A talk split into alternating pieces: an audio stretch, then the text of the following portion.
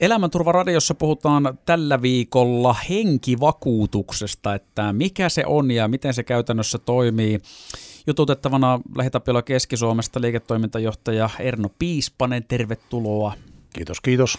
Otetaan he ekana tämmöistä, että päästään niinku kiinni, mistä puhutaan, niin väännetään pikkusen rautalankaa, kun kotivakuutus, autovakuutus varmaan silleen suhteellisen helppo ymmärtää. Toki tässäkin ohjelmasarjassa on puhuttu siitä, että kaikkiin vakuutuksiin liittyy aina ja ne voi olla erilaisia ja siellä voi olla eri laajuuksia näissä, mutta sitten kun mennään tähän henkivakuutusosastoon, niin täällä on myös tämmöisiä termejä kuin riskihenkivakuutus, säästöhenkivakuutus ja sitten on tämä ikään kuin tavan henkivakuutus. Niin mikä näillä kolmella on erona? No joo, oikeastaan, oikeastaan kysymys on aika sille, sille selkeä, että et, et, tuota, henkivakuutustermiä käytetään niin kuin yleisotsikkona ja sitten tavallaan voidaan jakaa niin kuin kahteen eri osiossa. Toisessa on itse asiassa kysymys säästämisestä – ja silloin puhutaan säästöhenkivakuutukset. Se ei, ei varsinaisesti ole vakuutus, vaan se on, on, on niin yksi sijoitusinstrumentti. Ja sitten, sitten tuota, kun puhutaan henkivakuutusta tai riskihenkivakuutuksesta tai kuolemanvaravakuutuksesta, niin sitten puhutaan niin ihan oikeasti siitä, että, että vakuutetaan ihmistä keskiössä, äsken mainitsemasi autojen ja koirien ja kissojen ja talojen ja muiden sijaan onkin ihminen keskiössä. Ja, ja, ja sitten sit sen riskihengen sisällä taas on niin erilaisia turvia erilaisten tapahtumien varalta, että se voi olla työkyvyttömyyteen liittyviä turvia, ohimeneviin pysyviin, kuolemaan liittyviä vakuutusturvia tai, tai sairastumisiin liittyviä vakuutusturvia. Mutta se, sen verran vielä tähän kuitenkin alkuun haluan sanoa, sanoa sillä tavalla vielä, että, että vakuuttamisesta kun puhutaan, niin, niin yksi mikä on niin kuin pysynyt iät ajat tämän kohta 30 vuotta, kun on alalla ollut, niin, niin vakuuttamisen yksi on aina pysynyt niin kuin samanlaisena. Joka päivä kuolee työ, työikäisiä ihmisiä mm. Suomessa. Ja se, se lukumäärä on niin kuin, niin kuin puhutaan tuhansista ihmisistä vuositasossa, kun työikäistä väestöä menehtyy tapaturmien tai sairauksien vuoksi. Ja kuolema on niin kuin sillä tavalla vakuuttunut mielessä selkeä asia. Joko ihminen on kuollut tai ei ole kuollut ja se, sillä ei ole sellaista niin kuin, jos ajatellaan vaikka vuoto, vuotovakuutuksiin, rakennusten putket vuotaa vähän tai paljon.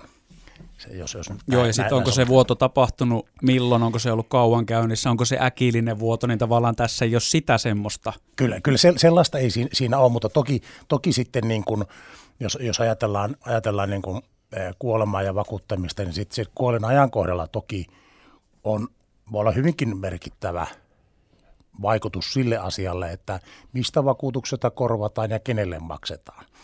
Ja, ja nyt kun henkivakuutuksesta, jos tälle, tälle pyöreästi laajasti sitten heti, heti mennään, niin, niin, niin tavallaan se kysymys on kuitenkin sosiaaliturvaa täydentävästä vakuuttamismuodosta. Ja, ja nythän aika paljon meillä niin kuin lakisääteinen sosiaaliturva perustuu joko työsuhteen kautta tuleviin erilaisiin turviin tai sitten yleisen, yleisen tuota sosiaaliturvan piiristä maksettavia etuuksia näissä, näissäkin tilanteissa. Mutta hei, ja vielä siis tota, me puhutaan isoista tärkeistä asioista, mutta yksi tärkeimmistä meni taas tuossa alussa väärin, eli mä taisin sanoa Erno, mutta eikö se ole Ermo? Joo, kyllä, kyllä Ermo on oikea nimi, mutta se sovittaa, se mulle käy oikein hyvin Ernoksikin. O, ei varmaan ollut ensimmäinen kerta, kun tuli Erno jossakin vastaan. Joo, kun mä jäin nyt miettimään sitä, ja sitten mä tässä samalla ihan tarkistin, mutta kyllä se on näin, että se on Ermo. Mutta okei, sitten me palataan tähän Ermon kanssa, tähän, mistä me eh, tänään enemmän keskustellaan.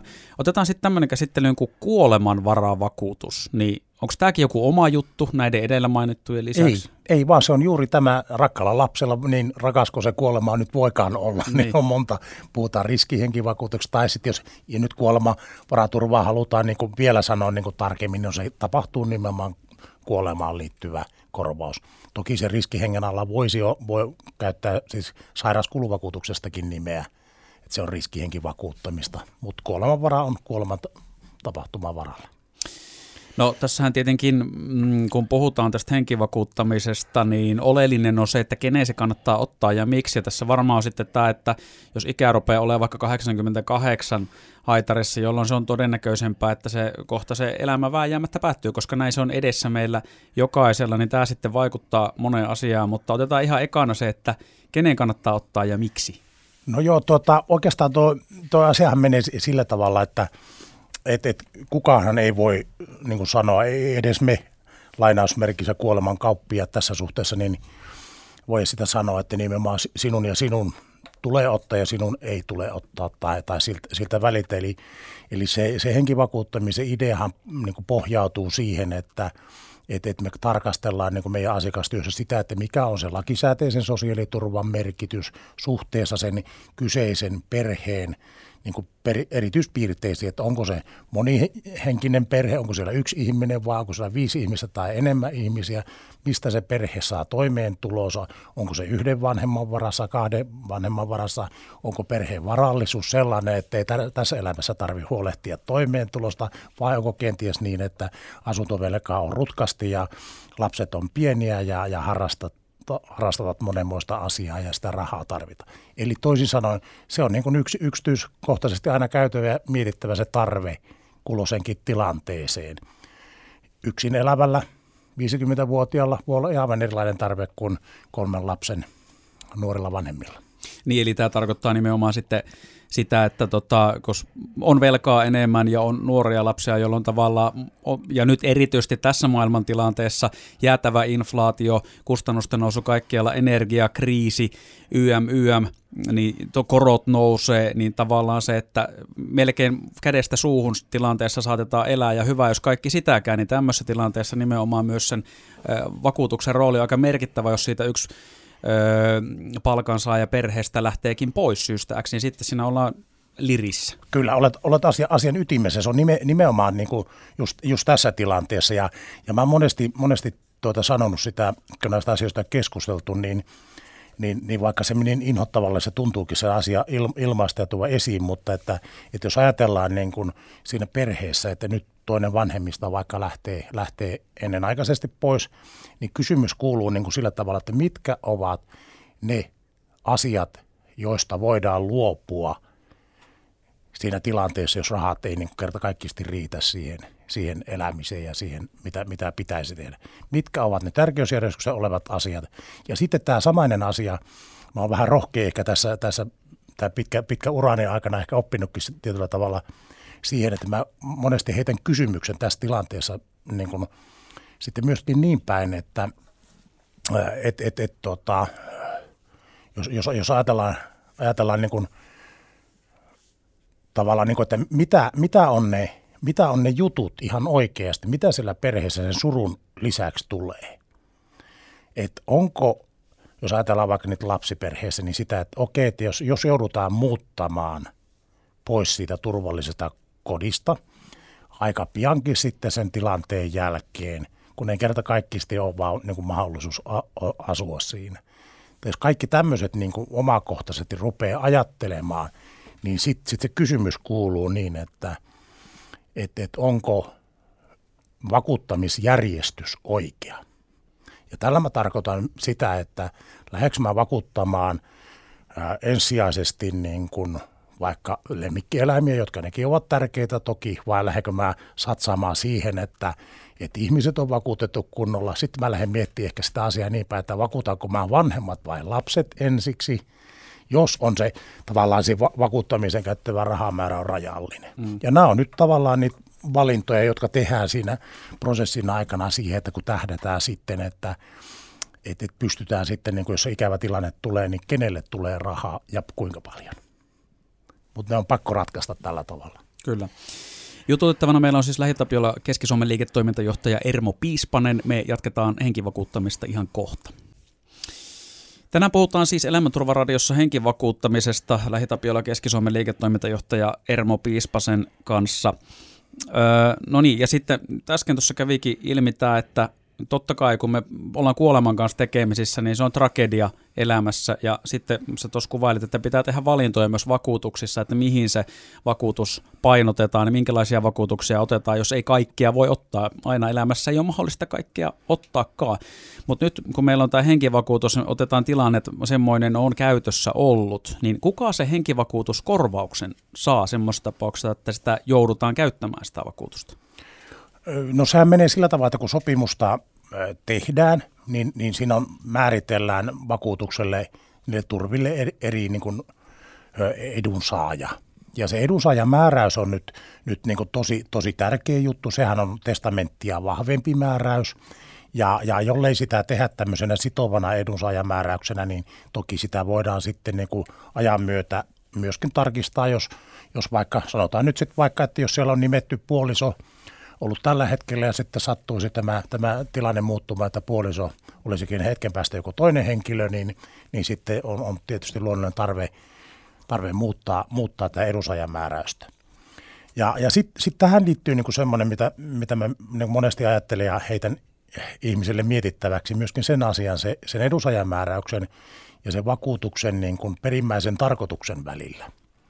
Eli sitä asiaa, että jos ajattelet vaikka, että – on, on omakotiasuja ja olisi vaikka 300 000 asuntovelkaa ja perhevanhemmat ovat kumpikin siinä yhteisvelallisena. Ja sitten tulee, otetaan se henkivakuutus siihen ja sitten jos siellä on edunsaajamääräys, että onko se puoliso tai nimettynä tämä puoliso tai sitten onko se omaiset, niin se summa – hän jakaantuu sitten eri tavalla. Eli osa tulee puolisolle, osa tulee mahdollisille lapsille. Ja nyt sitten kuitenkin sitä asuntoluottoa vastaan, niin se maksukuitti laskuhan tulee sille velalliselle, mm. eikä sille lapselle. Jolloin on niin kuin tärkeä, tärkeä, että omaiset on hyvä yleiskä, niin kuin, niin kuin tämmöinen edusajamääräys siinä kohtaa, mutta onko se aina toimiva, niin sitä on syytä miettiä kulloisenkin tilanteeseen tosissaan. Eli tarkoitatko siis sitä, että jos meillä nyt nimenomaan on tämmöinen perinteinen perhe, lapsiperhe, ää, aikuiset työssä käyvät ja heillä on yhteinen asuntolaina ja sitten jostain syystä toinen menehtyy ja sitten tulee tämä henkivakuutustilanne kyseeseen, niin sitten kun tavallaan ne kaikki maksuvelvoitteet jää sille yhdelle aikuiselle, joka sitä perhettä pyörittää, ja hän tietenkin sitten sen perheen talous voi ajautua hyvin pahaan kriisiin tämän takia, niin sitten tavallaan se, että miten sen pystyy pelastamaan tämän rahallisesti tämän tilanteen, ettei lähde oma kotikin alta kaiken muun surun ja murheen keskellä, on se, että hän saa tavallaan sitten ne vakuutusrahat käyttöön ja pystyy sitä perhettä ja niitä velkoja ja muita asioita hoitaa. Kyllä, juuri näin. Ja, ja, ja sitten kaikkein paras tilannehan on se, että et, et todellakin se, jos, jos mennään vaikka omaiset määräykselläkin, että sitten se puoliso saa niin paljon, että et pärjää, mutta että sitten lapsillekin voi, voi toki sitten niin kuin, niin kuin osoittaa, osoittaa sitten osan osan niin kuin, turvasta. Pystyykö tätä tota, edunsaajaa sitten kuinka helposti muuttaa? Et jos se on, sä oot ottanut henkivakuutuksen, silloin se on laitettu johonkin, sitten havaahut viiden vuoden päästä, että vitsi, että nyt ehkä tämä sittenkin pitäisi olla toisella tavalla. Tämä on, tämä on itse asiassa aika, aika helppo niin kuin teknisesti mu- muuttaa. Että, että siinä se on ihan yksi, yksi lomaketyyppinen joko sähköisesti tai, tai perinteisellä tavalla, mutta se, se on sinällänsä helppo, kun, kun kysymyksessä ei ole mitään sitovia sitovia edunsaajamääräyksiä käytetty, jotka liittyy johonkin muihin, muihin asioihin. Niiden, niiden osalta tilanne on. Mutta tyypillisesti ihan, ihan on helppo.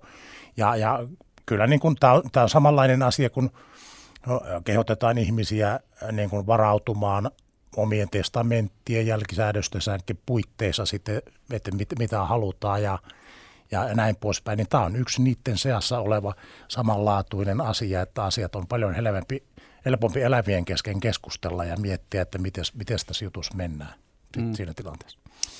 Öö, miten se toi esimerkkitapaus on tässä nyt monesti ollut tämmöinen lapsiperhe, jossa on työikäiset vanhemmat. Onko tuossa henkivakuutuksessa joku ikäraja ylös tai alas?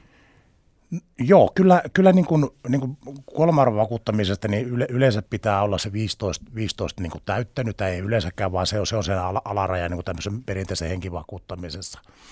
Ja, ja sitten totta kai, niin kuin tuossa alussakin oli puhe siitä, että, että sitten, sitten kun tiettävästi kukaan ei täältä niin kuin selvinnyt, hengissä yhtä epäillään, näin olen kuullut sanottavan, ja, ja Hän on tot, laulaja varmaan, viittaatko häneen joku, joku on saattanut näin no. sanoa. No, jo. ja, ja tota, Ja, ja tavallaan sitten, että, että se, jos ajatellaan sitä niin kuolemanvarariskin maksua, kun puhutaan riskin mukaista maksusta iän myötä, niin se jo itsessään aiheuttaa, että esimerkkinä vaikka, että 20 ote, otettu joku vaikka jonkun X euroa olevan kuolemanvarasumman maksu on ollut vaikka 150 euroa, hmm. niin se samainen maksu voi olla 4,5 tonnia sitten kuin 70 tai 80, hmm. jolloin se tavallaan se, se niin kuin mielekkyyskin häviää sitten sen, sen niin kuin kuoleman vääjäämättömyyden niin kuin edessä sitten maksu käyttäytyy ja et, et, ei, ei niitä hirveästi yli 70-vuotiaille enää, enää sitten olla, olla käytännössä. Niin niin, ja tämähän on sitten myöskin ihan tämä, että, että tota joku ajattelisi, että no minäpäs järjestän tästä nyt, kun 72 mittarissa, niin omille lapsille ja lapsille hyvän perinnön, että otan tämän henkivakuutuksen, jolla ihan jäätävällä summalla niin juuri tähänkin. No varmasti tässäkään, tässäkin tämmöinen rikastumiskielto kielto pätee, että ei, niin kuin, ei pysty kikkailemaan, kikkailemaan sille ajatukselle. Enkä nyt usko, että kukaan oikeasti niin tekee. No, mutta ainakaan se ei myöskään oikein onnistukaan just näiden pykälien takia. Juuri näin, juuri näin. Mutta hei sitten toi, tota, kun puhuit siitä määrästä, että kun sehän vaikuttaa tietenkin sitten, että minkä hintainen se vakuutus tässäkin tapa. Ihan sama kuin nyt vaikka se, että minkälaisen vakuutuksen autoon, niin se on kalliimpi, mitä enemmän se kattaa. Niin henkivakuutus sama juttu. Ja, ja nyt me tullaan tähän, että kun on vaikka se lapsiperhe ja on paljon asuntovelkaa ja kaikkea muuta kustannusta, niin tota, tarvii isomman ikään kuin määrällisesti sen korvauksen, jos se kuolema tulisi odottamaton kuolemantapaus, niin eikö tämä vaikuta sitten suoraan myös siihen, että mitä se henkivakuutus maksaa? Kyllä, kyllä se, se on juuri näin. Se on juuri näin. Ja sitten toki siinä pitää muistaa niin ver- verotusasiat sitten kuolemantapauskorvaussummissa, että, että, että jos on lähiomainen, niin niin, niin, niin silloin, silloin ollaan perintöveron puitteissa ja se totta kai elää sitten tapauskohtaisesti, mikä osuus siitä siitä summasta sitten on, on sen verotuksen alaista. Tai sitten jos ei ole lähiomainen, niin sitten pääoma oma veron puolella on se kolmevarasumma maksu. Eli jos tavallaan taas nyt määritellään, että mikä olisi oikea summa, mistä tulisi vakuuttaa, niin mm. jos siitä kolmannes menee verotuksen puolelle, niin sehän pitäisi sitten niin kuin jo, jo huomioida sitten siinä kokonaissummassa. Eli ko- koostuisiko tämä, mikä se tähän varmaan ei oikea vastausta, että mikä se oikea summa kenelläkin olisi, mutta lähdet sä rakentaa sitä enemmän noiden velkoja ja tämmöisten kautta, jos ne jääkin sitten yhden ihmisen harteille kahdelta ihmiseltä? Joo, siinä on, siinä on hyviä tämmöisiä niin kuin, niin kuin tavallaan nyrkkisääntöjä ja, ja nythän tähän liittyy toki se, että, että, että mehän sitä sosiaaliturvan tuomaa turvaakin kartotetaan – ja, ja siihen kartoittamiseen tämä koko homma niin kuin perustuu, että, että mikä se summa milloinkin on. Eli, eli tämmöisiä nyrkkisääntöjä sit voi käyttää esimerkiksi sillä tavalla, että perheen velat, perheen vuotuinen nettoraha, mikä tulee käytettäväksi. Sitten lasten, lasten osalle voi laskea jotakin muutamia kymmeniä tuhansia ehkä sitten per, per nenä ja, ja tällä, tällä tavalla niin kuin hahmottaa sitä, sitä kokonaissumman tarvetta. Tota, hei, verotuksen sä mainitsit vielä tostakin semmoinen konkreettinen ö, esimerkki. Käytetään tätä, mikä meillä on ollut tästä lapsiperhe ja siinä on vaikka 200 000, sillä on vakuutettu, otettu henkivakuutus, tämmöinen korvaus tulee. Niin siis, eli paljonko siitä nyt sitten lopulta se, tässä tapauksessa, jos puoliso olisi edunsaaja, niin mitä hänelle siitä 200 tonnista jää, jos toinen tai puoliso on sitten vaikka auto-onnettomuudessa traagisesti menehtynyt? No sitähän ei, ei pysty sanomaan niin kuin eksaktisti näin, koska se kokonaisperintö määrähän siinä sitten niin kuin ratkaisee sen, sen, sen veron määrä. Et valitettavasti en pysty vastaamaan tuohon kysymyksiin. No miten näin muuten henkivakuutus huomioidaan verotuksessa, vai onko se nimenomaan tämä, että siinä vaiheessa kun se tulee maksuun, vai onko tässä jotain tämmöistä niin kuin vähennys oikeutta no, nä, näissä, näissä ei ole, ole niin kuin yksityishenkilön ottamina vähennysoikeutta. Että. Eli sitten tavallaan se verotukseen liittyvä asia on ajankohtainen siinä vaiheessa, jos vakuutusta joutuu käyttämään. Kyllä, kyllä, juuri näin. Selvä. Tota, Ermo Piispanen, onko vielä jotain, joka on jäänyt sanomatta tai joku pointti, jonka haluat nostaa esiin? Tässä nyt hyvin kattavasti tästä henkivakuutuksesta on puhuttu, mutta onko vielä joku semmoinen nosto? No mä oikeastaan nostasin yhden, yhden asian ja vähän oikeastaan tämän aamun uutisiakin mukaillen. Viikonlopun liikenteessä kerrotaan menehtyneen kuusi henkilöä. Aamu, aamulla aamulla näin, näin, näin kerrottiin. Ja, ja nyt sitten oikeastaan se, minkä mä haluaisin nostaa, nostaa nyt esiin vielä tähän, on se, että nämä ovat asioita, joista olisi hyvä keskustella elävien keskenään perheissä. Ja miettiä, että ne asiat on niin kuin silloin, silloin, kun niihin vielä voi vaikuttaa, niin tehtynä. Ja, ja, ja uskalla, uskalla väittää, että se on mitä suurimmissa määrin sitä lähimmäisestä välittämistä siellä perheessä sitten.